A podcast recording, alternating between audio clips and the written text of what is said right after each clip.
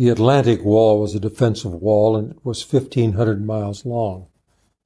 And that was a defensive wall that the German army used to defend Europe from invasion from the Allied forces. Approaching D-Day in 1944, the Allies resorted to elaborate ruses to confuse the Germans in terms of where the attack or where the invasion of the Allied forces would occur.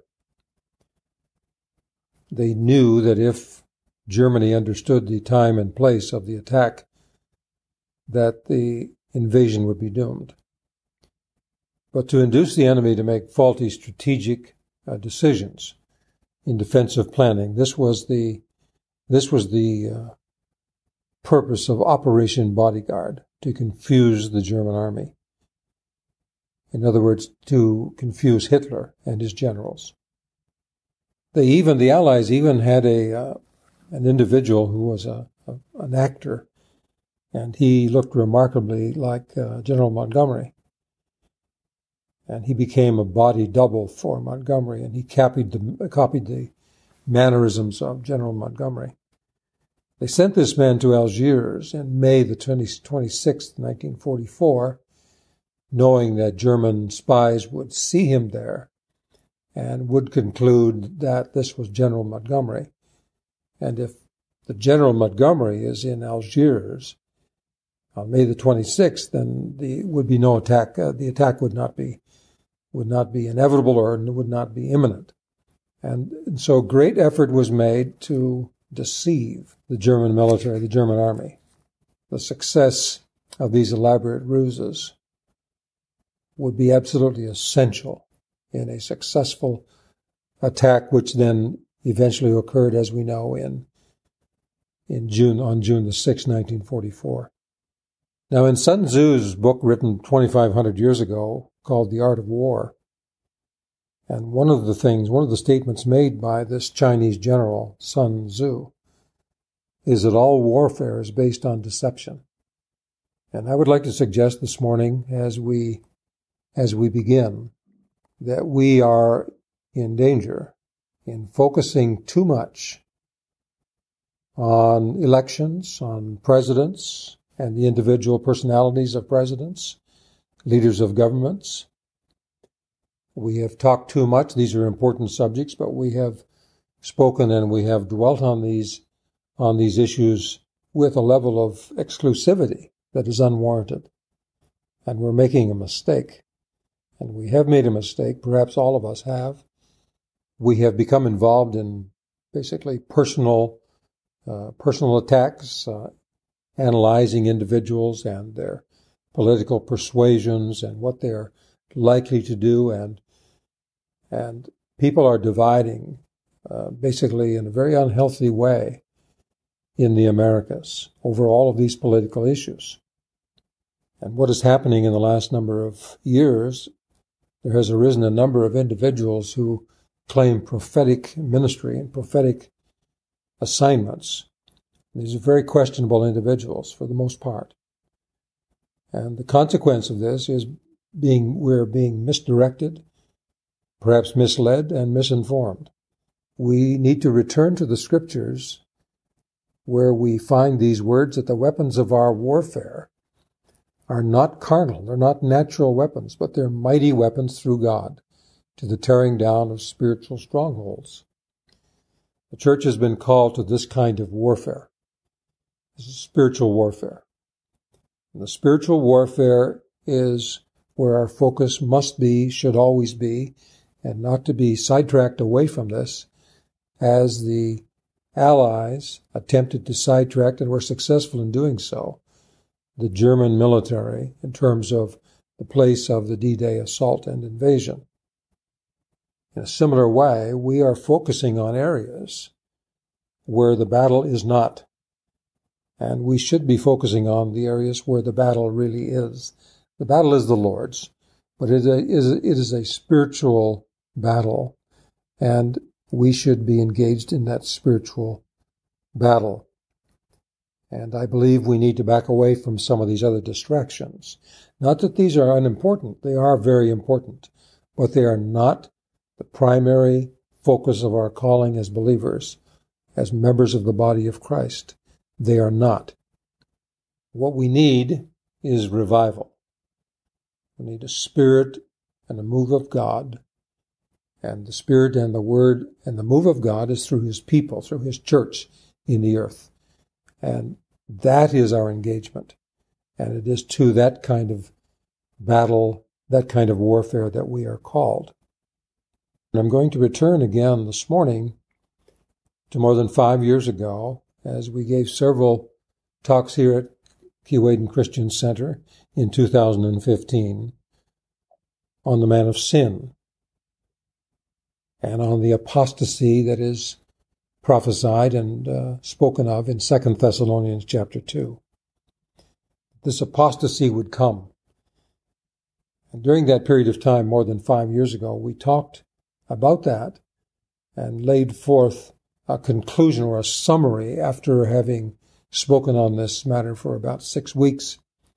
I presented a summary at the conclusion, and it is that summary that I want to re-present this morning, because I believe that there's a great deal that we need to glean again from that summary and apply to ourselves at this moment in time in which we find ourselves, and ask ourselves the question, after having very carefully listened to that presentation from 2015, how does that apply to us now?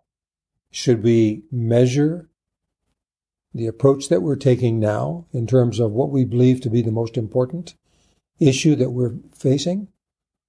Or is it possible that we have been sidetracked? Is it possible that we have been the victims of a ruse in being diverted from our primary calling and engaging ourselves in political matters to the exclusion of our real calling, which is spiritual warfare? Having said this by way of introduction, I return you now to 2015, about 5.5 years ago, presentation at the Keewayden Christian Center on the apostasy, and it is a summary of the apostasy that is described in 2 Thessalonians. Well, I'm going to invite you this morning to open your Bible with me to Hebrews chapter 11. I'd like to begin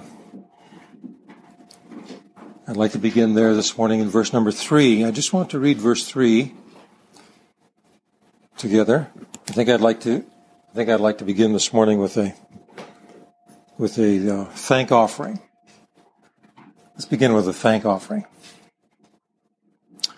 All the wonderful things we have to be thankful for, and among those things, right I think at the very top of the list, of course, is we're so thankful for the Scriptures. Thankful for Jesus, thankful for the Word. Thankful for the Word made flesh above all things, but also thankful for the written Word. And so it's a wonderful privilege to come this morning, and I was commenting to Pat this morning how that I found that yesterday, for example, the week had its own things to be taken care of, and I found myself engaged in some of those things, doing things just that needed to be done, ordinary things. And at some point yesterday, I needed to make a transition.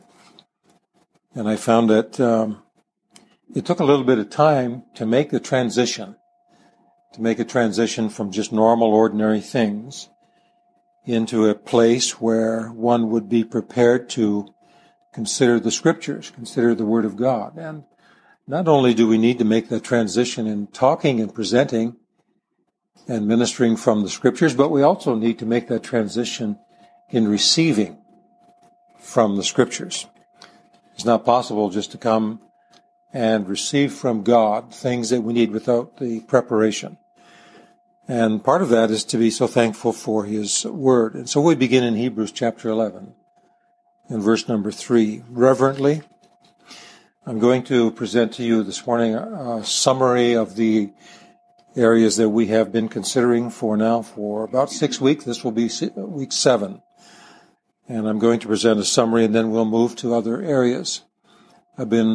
We have been spending considerable time here, and I I believe going forward as we move into the future that this will prove to be very, very important. Very important to understand the things we've been considering as a foundation. There are so many things we have not talked about, so many things we have not discussed. I understand there will be a considerable number of questions that will arise. Well, what about this? Well, what about this? And so on and so forth. Those questions will become, I think, will be answered as we go forward. But this has been a kind of foundation. This is basically almost a theological foundation. I say almost. Well, it's not really almost. It is. It's a theological foundation.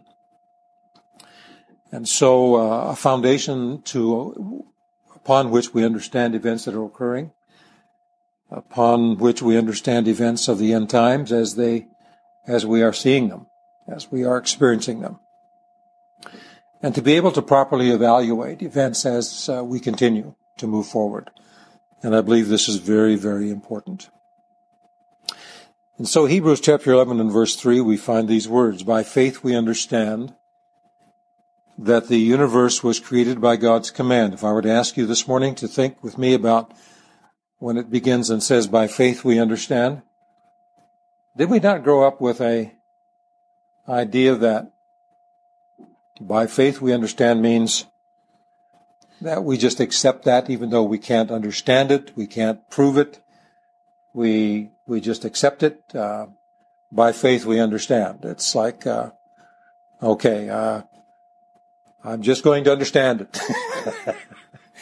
I'm going to understand it by faith. I can't understand it rationally. I can't understand it scientifically. I must just understand it by faith. So by faith is, we accept things by faith was the idea that we accept things on the basis of no real evidence to support them. We just accept them. Now, whether I misunderstood or misheard, that's pretty much the idea that I had growing up. And it was unsatisfactory.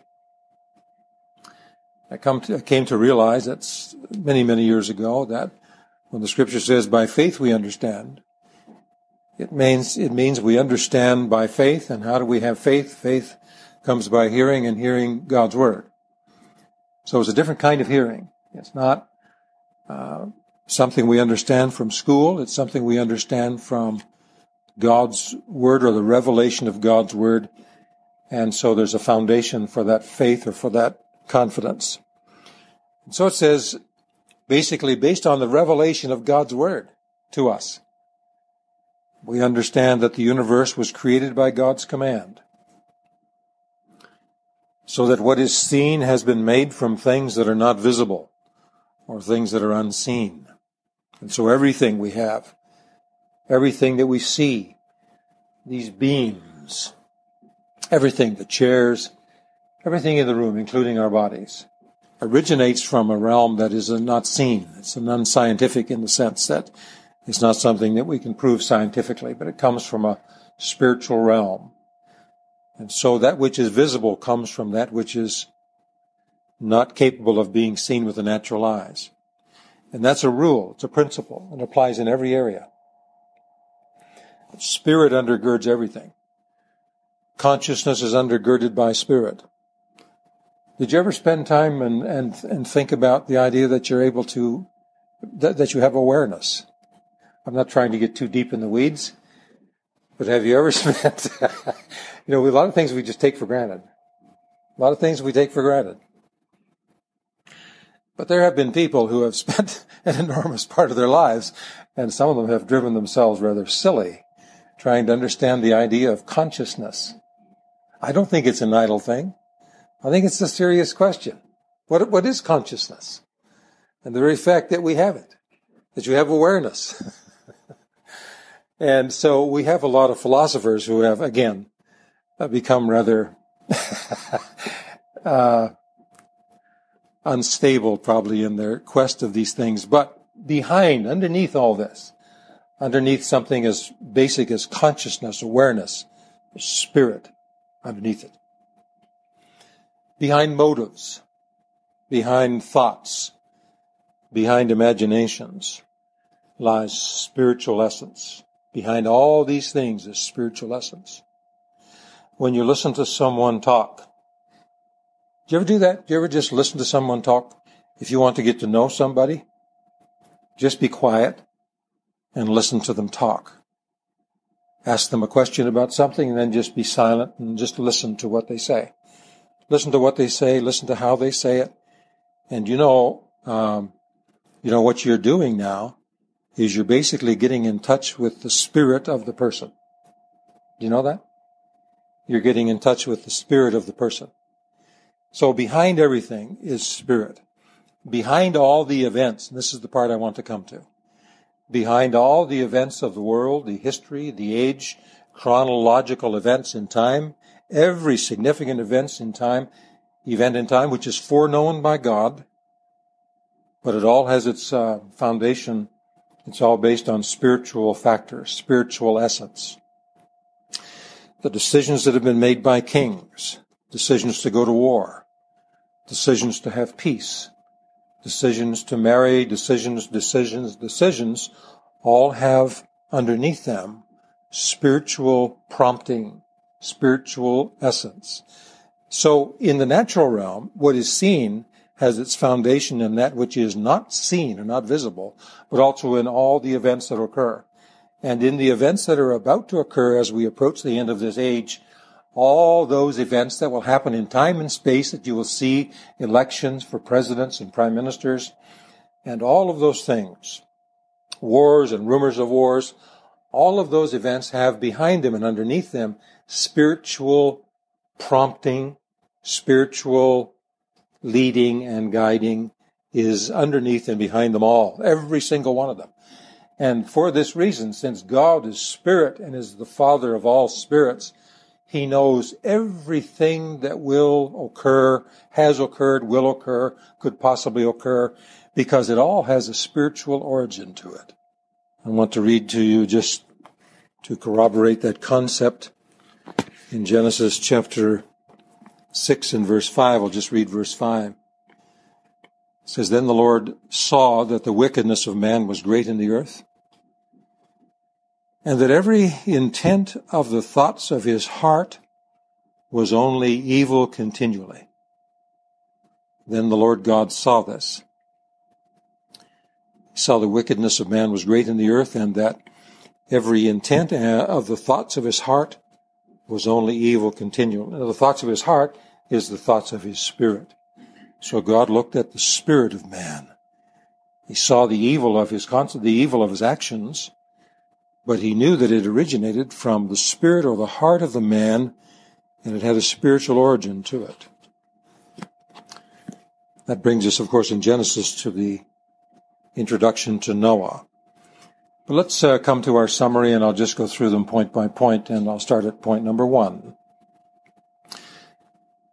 We began by reading from 2 Thessalonians chapter 2 about the man of lawlessness, or the man of sin in the King James Bible. The man of lawlessness, and we discussed the idea that, is this man of lawlessness an individual man? Is this a man as an individual, or is this a kind of humanity? And we suggested that it's both. It is a kind of humanity, but also it describes individual men.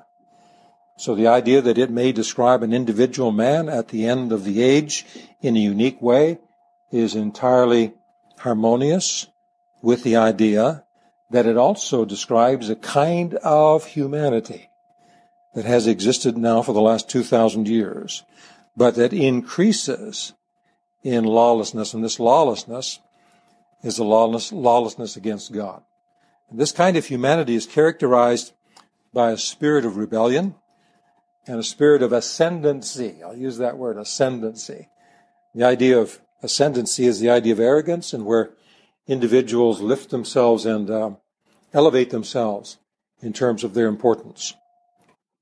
Humanist manifestos are an example of carnal man, a human being, the kind of humanity that is described here, elevating themselves to the zenith or great heights in terms of importance and self-importance, and assuming actually the place of God in their own life. Then we talked about, in the second point we discussed, was the idea of the man of lawlessness that is described in Second Thessalonians is revealed. Something happens that permits this kind of humanity or this type of individual to be manifested. And so there's something that happens that allows the man of lawlessness to be revealed. And we shared that that which occurs is an apostasy or a falling away from the provision that the Lord has made for his people. There is an apostasy, a great apostasy that's global, that's worldwide, that's transcendent. It's a falling away. And if there was no falling away, there could be no appearing of the man of sin. So apart from this apostasy or falling away, then the man of lawlessness could not be revealed, because it is the operation of the fellowship with God and with Christ Jesus occurring within the temple of the human heart and the church, the corporate body of believers, that prevents the appearing of this kind of humanity, if you like, or this individual man of lawlessness. Give you an example of this kind of idea. In great revivals, as we've studied revivals over the last 2,000 years, I love the subject of great revivals, and I've studied it. And I find that when there is revival, a great revival, a spiritual revival, restoration of the truths of the gospel, where there is a great visitation of the Holy Spirit in the lives of believers, where they come together and they intercede, faithfully intercede, sometimes for months, sometimes for considerable periods of time, where they pray and they pray through. The old-timers referred to the praying effectually as praying through. And they knew when they prayed through, because there was a witness of the Spirit to them, that they had actually received the answer. And that which prompted them to pray in the first place was not just themselves, but the prompting to pray was the Holy Spirit coming and inviting them into the place of prayer. And they yielded to the leading of the Holy Spirit. And that tells us something about the importance of believers in this world. Very, very important. I don't think we give this the importance it deserves. Our importance in this world in terms of the manifestation of the things of God in the earth, it is essential that human beings cooperate with the Word and Spirit of God in bringing into manifestation the things that God desires to manifest in the earth. Otherwise, there would be no need for prayer on our part. But we do not have those things because we do not ask, and sometimes we don't ask with the right motives. So when they began to pray and intercede with God and receive his answer that the revival was coming and he poured out his Spirit upon them and among them, then one of the things that began to happen is in the region, and sometimes the geographical area, there was an awareness that began to settle upon people, ordinary people, not just on Sundays, but during the week. There was a sense of the presence of God. There was an awareness of God in a way that prompted within people a conviction of sin. And individuals who previously were just entirely careless, and weren't concerned about sin at all, suddenly began to sense that they were sinning, and they became uncomfortable with the way they were living, and they became uncomfortable that they were doing things they shouldn't and not doing the things that they should. Sometimes people then who'd be traveling on a train or whatever kind of conveyance would come into those very regions where there was a great outpouring of the Spirit and the Word of God, and they would sense the conviction upon them. And they would be compelled almost in a way that they didn't understand. They would be compelled to stay in a certain town. And they would find themselves in a meeting later on that same day. And all kinds of examples of this. This is an example of how that what is occurring within the spirit of the church, the spiritual life of the church, has a tremendous impact upon the larger community. And it's proportional. So when that spiritual life within the fellowship of believers, when that spiritual life begins to fade or decline, and when that intimacy with God begins to be lost by degrees, proportional to that, there is an increase in sin, frivolity, lack of conviction of sin, lack of awareness of God and his claims on one's life. In other words, as the one declines, the other increases. As the life of God in the church increases, then the open expression of sin and iniquity and evil within the society tends to decrease. And it's always proportional, always proportional. Every time it's proportional. It has always been this way. This can be proved. We could bring proof after proof after proof that this is true. Therefore, when you have prophesied in the Scripture that there will come a time of great apostasy and falling away from the vibrancy and the spiritual life that God intends within his church, within his people, then it's reasonable then to say and to understand that there will be an increase in evil and sin and wickedness in the earth. And again, it's proportional. So we see this happening now. There is an increase, and we are alarmed. We look at the symptoms. We can talk about abortion. We can talk about a lack of respect for marriage vows. We can talk about sexual promiscuity. We can talk about perversions of all kinds. We can talk about all those are symptoms. Those are symptoms of the disease of sin. And they cannot be dealt with just as symptoms. The way to deal with those is to deal with the sin that causes them. And how do you deal with the sin that causes them? There must be an awareness of sin. There must be conviction of sin. Well, where does conviction of sin come from? Conviction of sin is dependent in great measure upon the spiritual life and vibrancy of God's people in the earth. We see the Holy Spirit convicts of sin. Yes, absolutely he does. But how does he do that? He can do whatever he wants to do.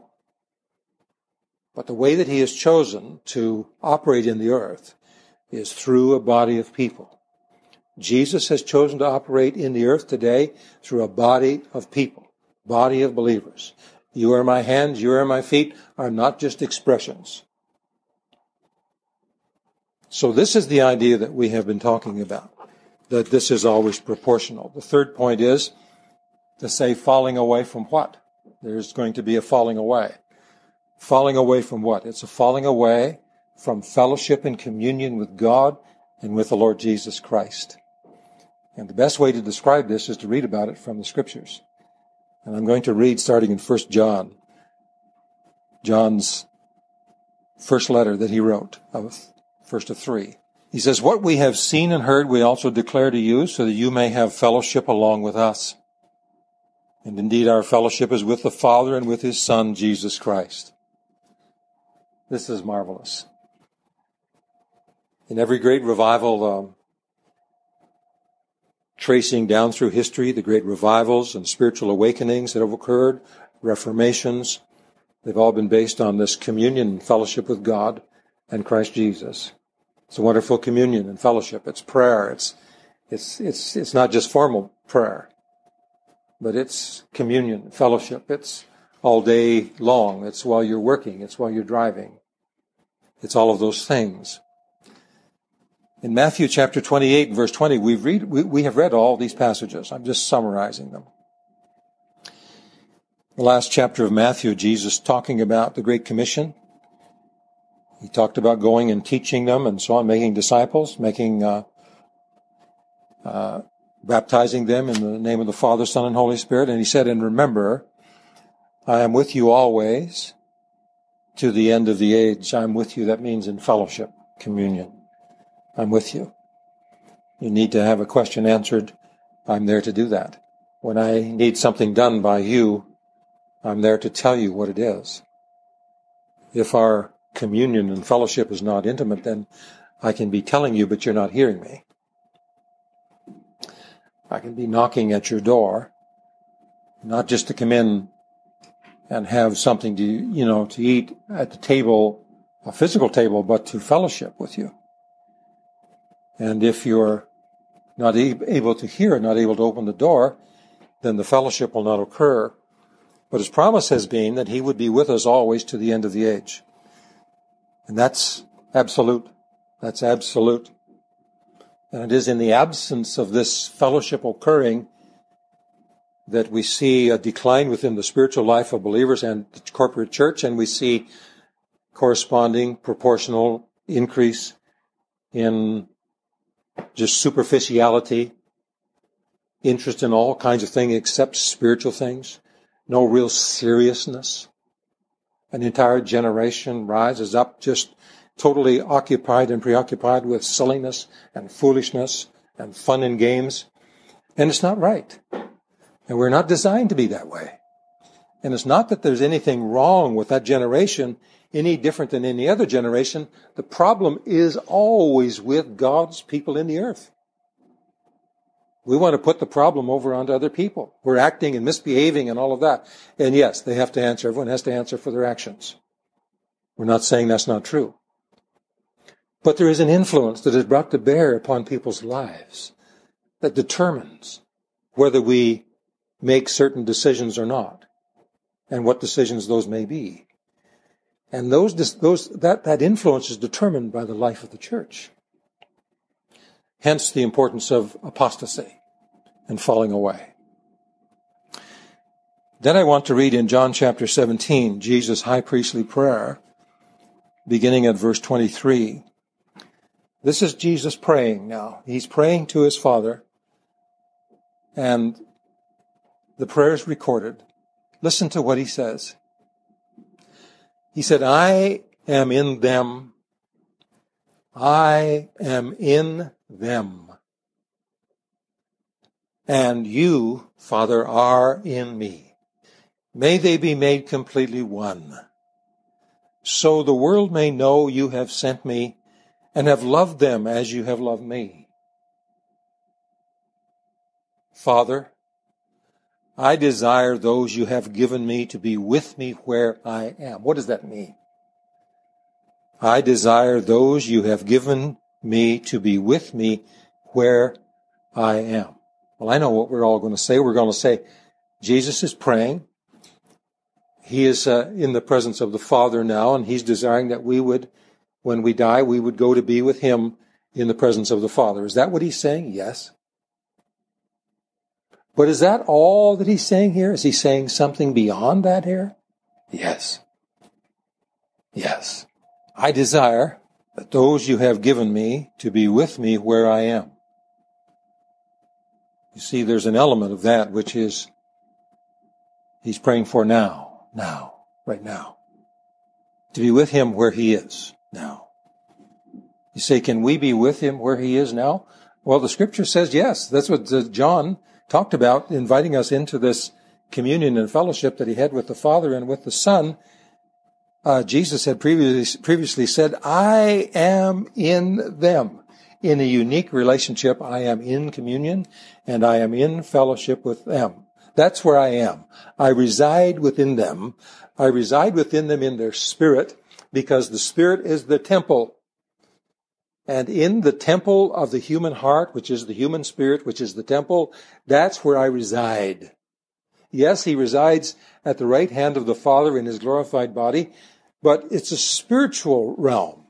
This is not just time and space dimension. This is not time and space dimension at all. It is a spiritual dimension. And that's where he is. And in that spiritual dimension, he can be there and he can be here. And we can be here and we can be there, as we have previously said and given examples for. This is wonderful. These are wonderful things. Now, there's a falling away from the reality and the experience of these things that is the apostasy. He said, I desire those you have given me to be with me where I am.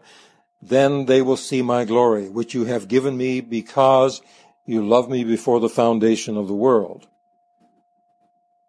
Do you know that when someone dies and goes to be with the Lord, they will see his glory? Yes, absolutely, they will see his glory. Yes, they will. They'll see his glory. But do you find that, do we not know that it's possible for us to experience a degree of the glory of the Lord now in the communion and fellowship with God the Father and with the Lord Jesus Christ, as we come into the presence of the Father and the Son within the temple of the spiritual, our spirit, that there's possible for us to experience the glory of the Lord there? Absolutely. Absolutely. Then in verse 25, Jesus continuing, he says, Righteous Father, the world has not known you. However, I have known you, and these have known that you sent me. I made your name known to them. Well, we've talked about this many, many times. I made your name known to them. The name means the reality of the person. Basically, I have revealed you to them, is what Jesus is saying. I have revealed you, Father, to them. They know you because I have revealed you to them. So he says, I have made you known to them and will make you known to them. So the love you have loved me with may be in them, and I may be in them again. And the apostasy is a falling away from this, is what it is. And a restoration would be entering back into this provision. Number 4, again, is the point that was made, is the temple is within you. The temple is within you is designed for this fellowship. And anyone who has ever experienced the wonderful communion of fellowship with God the Father and God the Son, God the Word, because, you know, a person can go to church all their lives and not experience the reality of this fellowship. Isn't that an awful thing? It's possible. It's possible for people to go to church and be in churches all their lives, never really experience the reality, the fullness of this fellowship. And that is a very sad thing. But this is what happens. I know.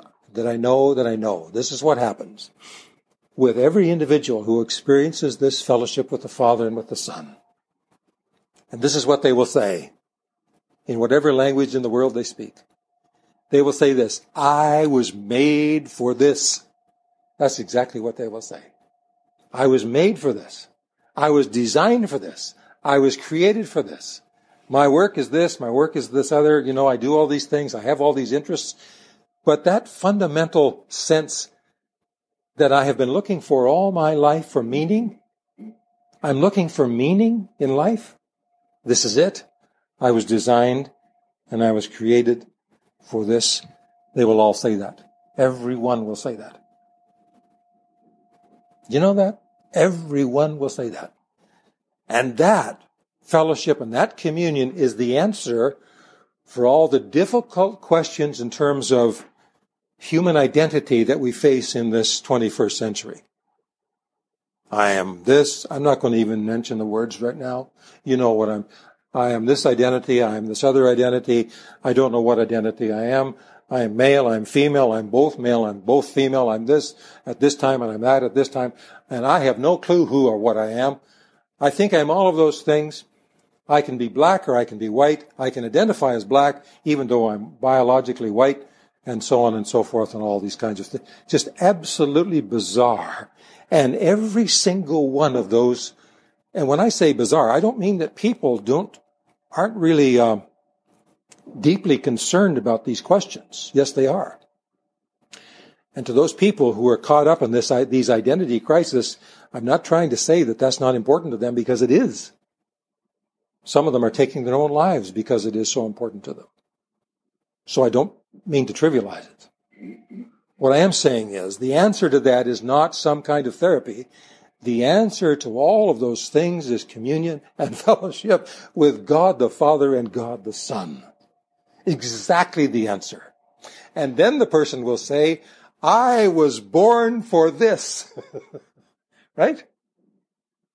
I was born for this. And then the ability to obey God's laws not only is loved and desired, but is the strongest, all the power in the universe is there to enable that. Absolutely wonderful. And the apostasy is the falling away from this. That's what it is. And point number five is after the falling away, the temple is invaded by means of deception. Because the temple of the human heart will not just lie there. It's designed for fellowship. It's designed for communion and fellowship. And it will have it. And if it will not have it with God the Father and God the Son, for whom it is designed, it will have it with malevolent spiritual beings. And so after the falling away, the temple of the human spirit is invaded by means of deception, by lying spirits and doctrines of demons. And this again is proportional. And the corruption on the inside then results in all manner of deviant ideologies. All manner of deviant ideologies.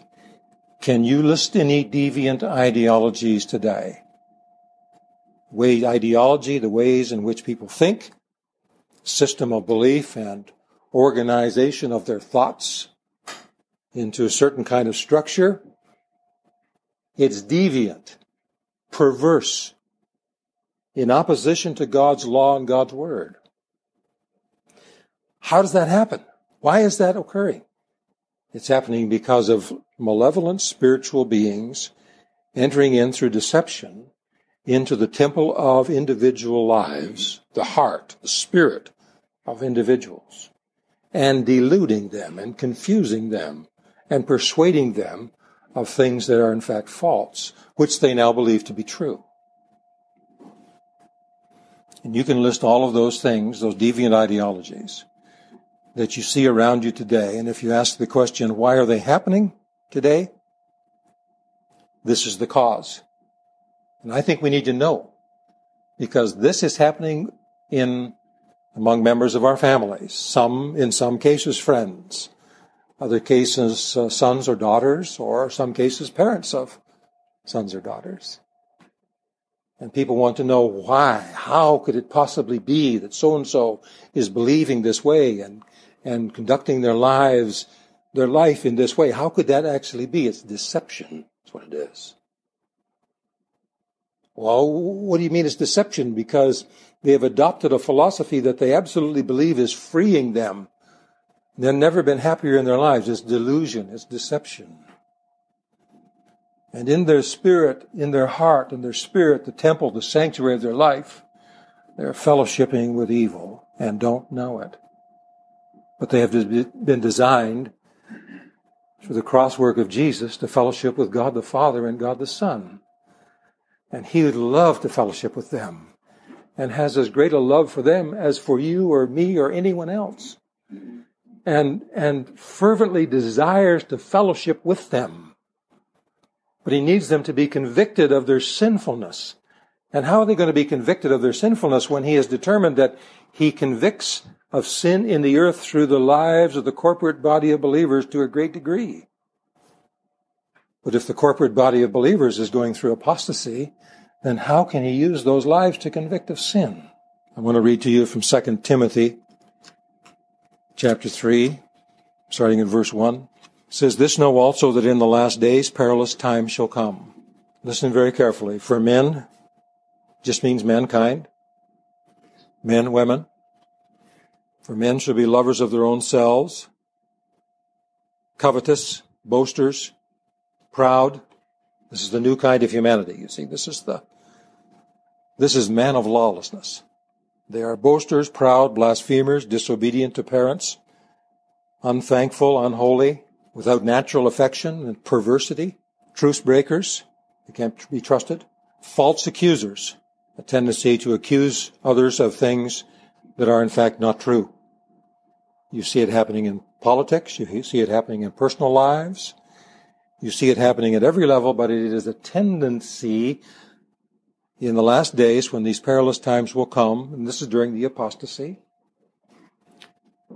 that one of the manifestations of this will be falsely accusing other people of things.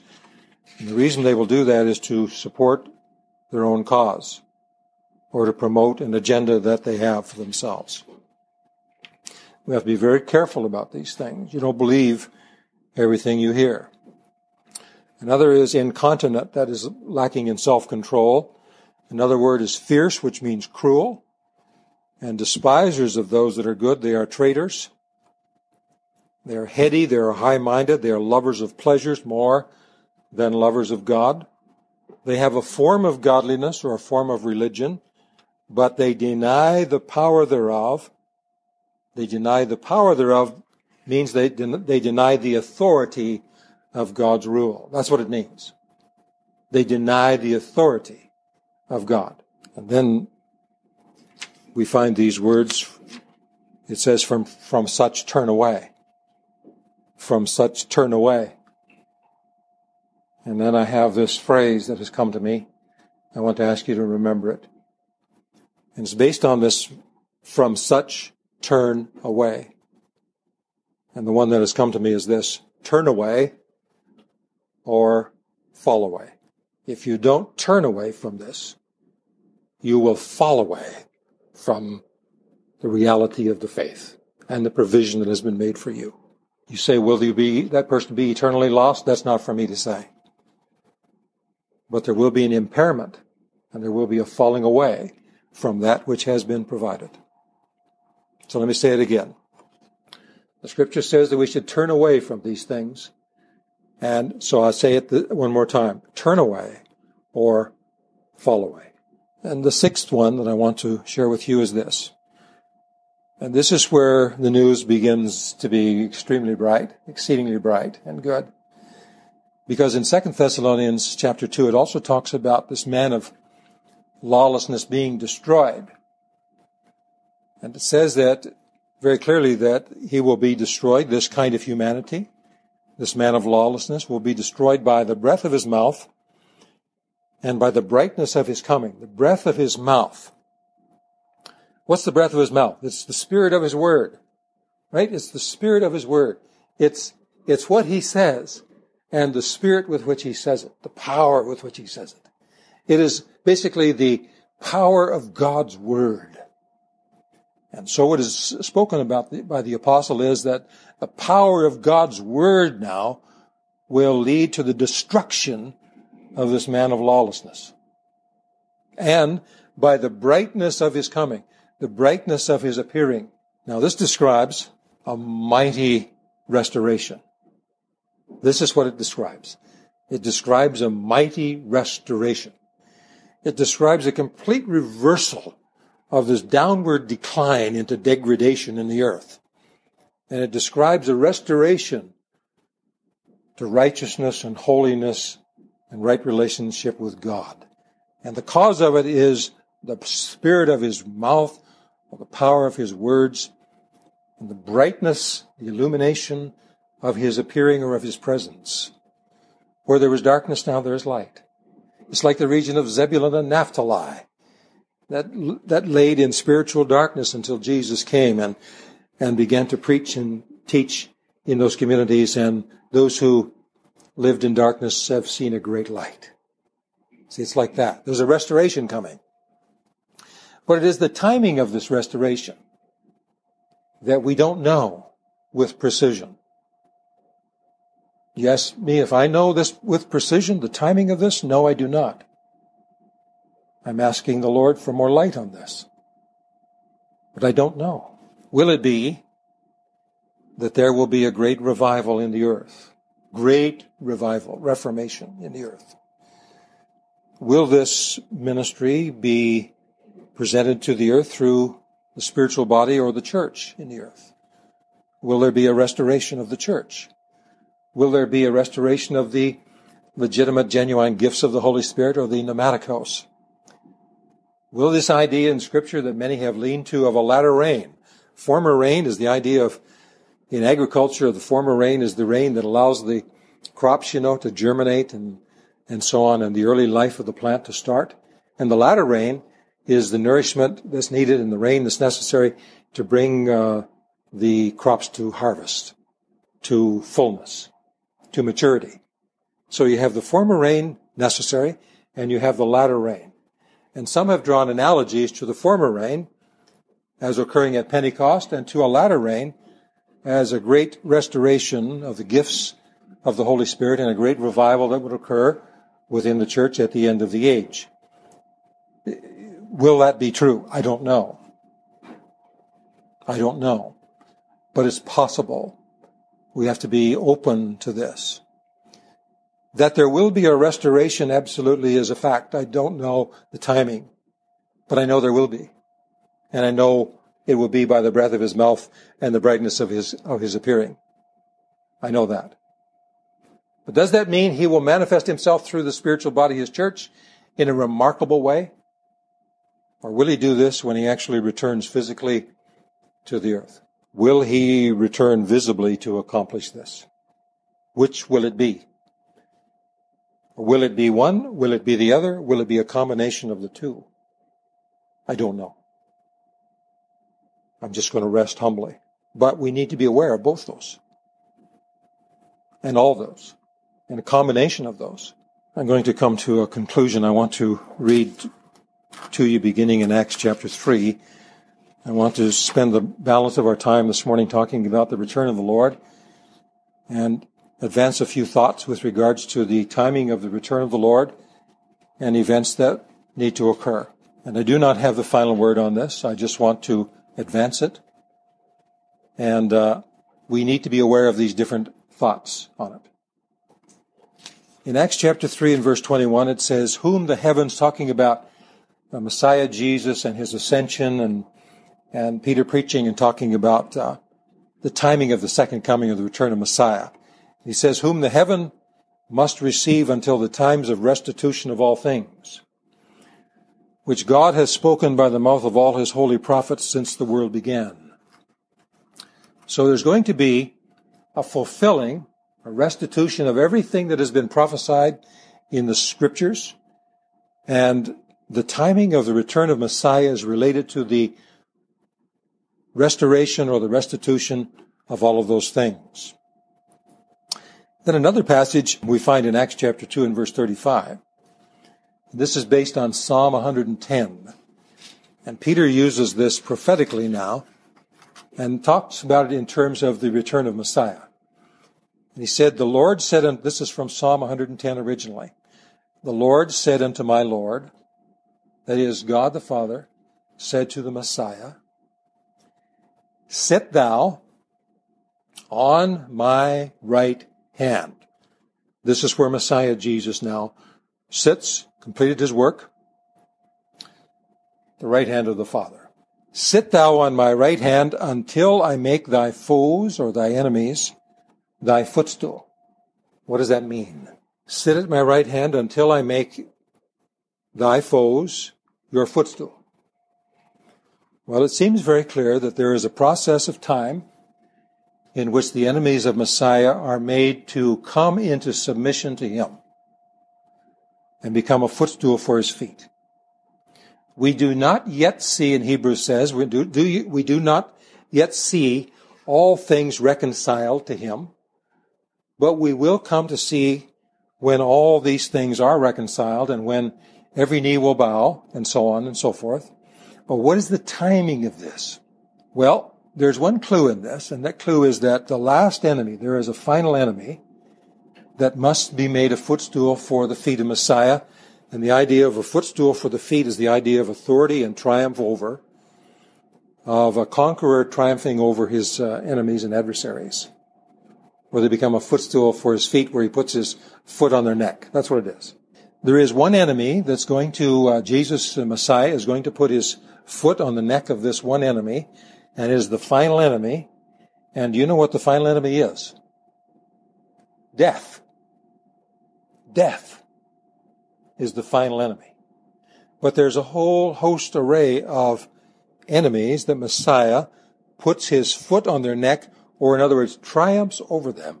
Has it been the intention of the Lord Jesus to triumph over his adversaries and enemies through his spiritual body, the church, I believe every provision has been made for that to occur. That's my personal belief. Absolutely yes. There has been a great apostasy and a great falling away. Will there be a restoration? Will there be a restoration? I'm going to leave that as a question. Will there be a restoration? Will there be an outpouring of the Spirit globally? Remember we shared a little bit about the idea of what happens in a region when there's a great revival? What happens if there's a great revival and spiritual awakening and reformation, restoration globally? Then what's going to happen globally is going to have the same proportional rule applied to it.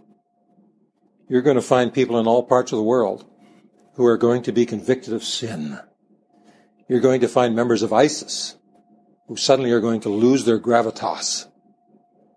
They're going to lose their boldness. They're going to lose their confidence. Every doubt is going to begin to come up and take possession of their faculties in terms of the doubts of what they have been taught. That is what would happen.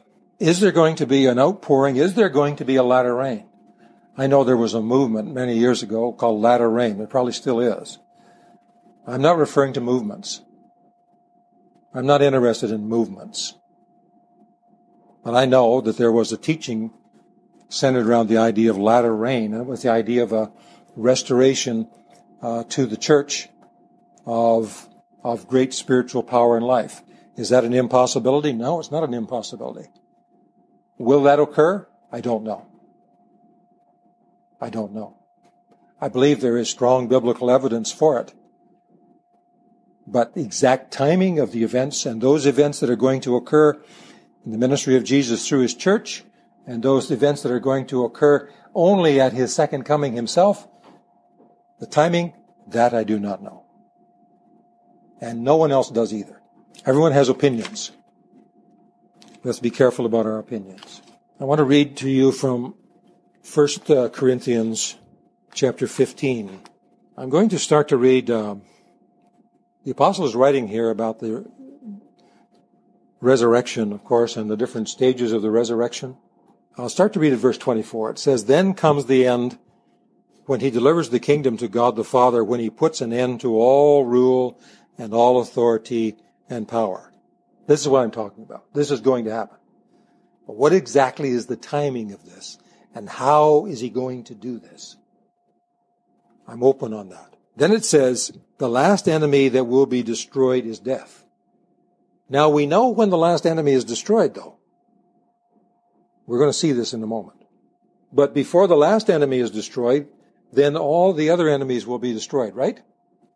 If there's a last enemy that is to be destroyed, then that means that the other enemies have already been conquered. They have already been made a footstool for his feet. But it says the last enemy is death. I want to go to 1 Corinthians chapter 15 and verse 52. I'll start to read at verse number 51. "Behold, I tell you a mystery. We shall not all sleep," that is, experience physical death. The apostle is talking about the body here and the resurrection of the body. Therefore, he uses the word sleep not to pertain to the soul, but to pertain to the body, because he's talking about the body. He says, "We shall not all sleep, but we shall be changed in a moment, in the twinkling of an eye, at the last trumpet." In a moment, in the twinkling of an eye, at the last trumpet. Listen carefully, "For the trumpet will sound, and the dead will be raised incorruptible, and we shall be changed." Now this is the moment when death is conquered. Do you know that? This is the moment when death is conquered.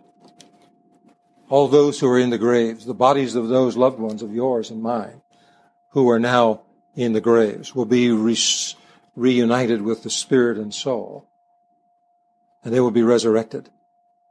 And the resurrected body that they will live in from that point throughout eternity will be exactly like the kind of body that Jesus inhabits now, his glorified body."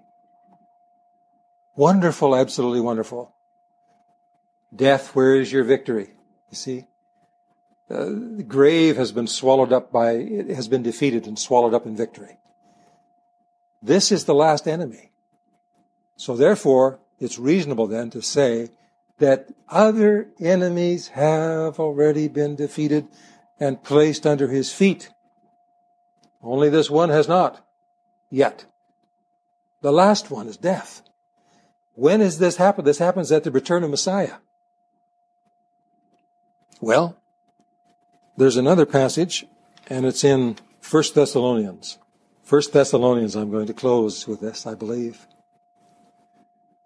This is great.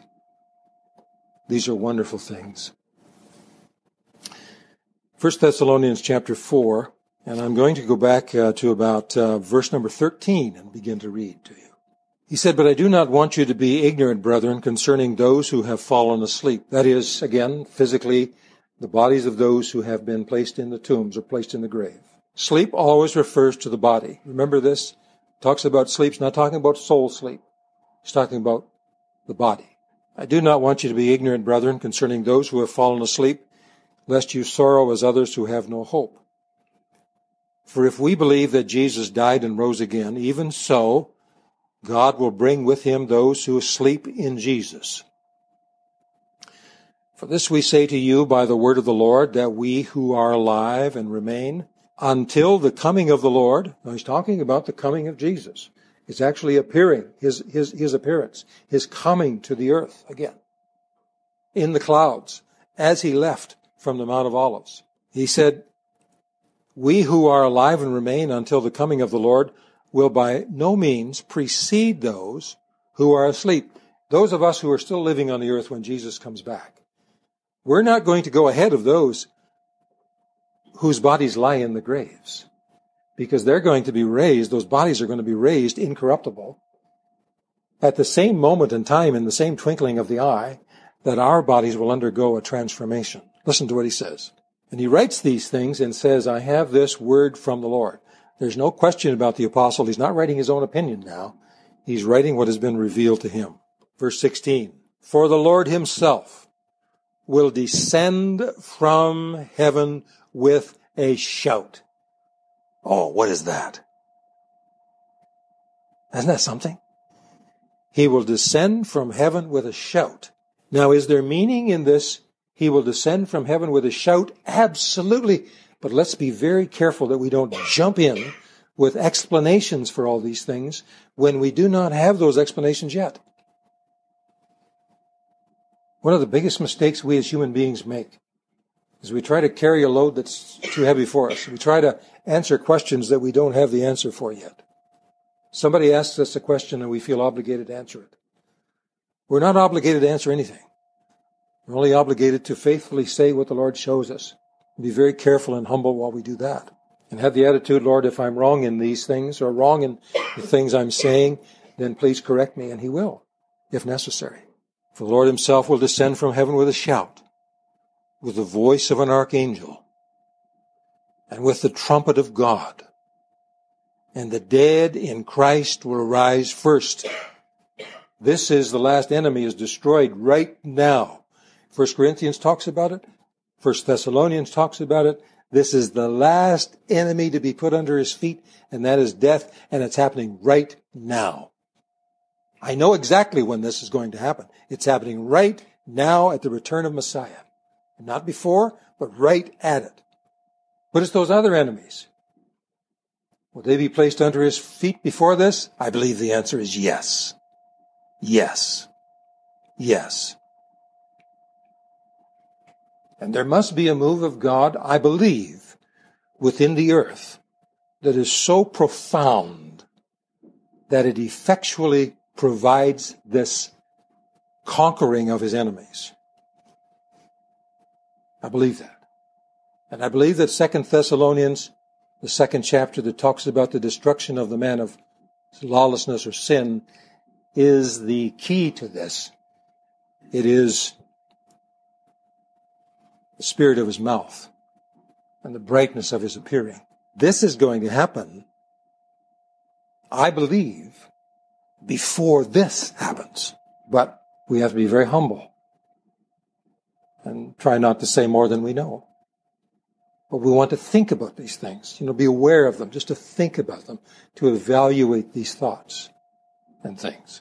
And then verse 17 says, "Then we who are alive and remain shall be caught up together with them," those loved ones. "We will be caught up together with them in the clouds to meet the Lord in the air," to meet him in the air. Is this to meet the Lord in the air and go with him? I don't believe so. I just have to be honest. I know it's taught that way. I don't believe that's it. I'm just being honest. You believe the way you believe the Lord leads you, but I have to be honest. And just based on the light now, I have to say I don't believe that is. I believe that's his return to the earth. The last enemy is destroyed. Everything has been fulfilled that is required biblically and scripturally for the Lord to return. All his enemies have been placed under his feet, and the very last one is placed under his feet as he descends in the clouds, not yet touching on the Mount of Olives yet. Dead in Christ are raised.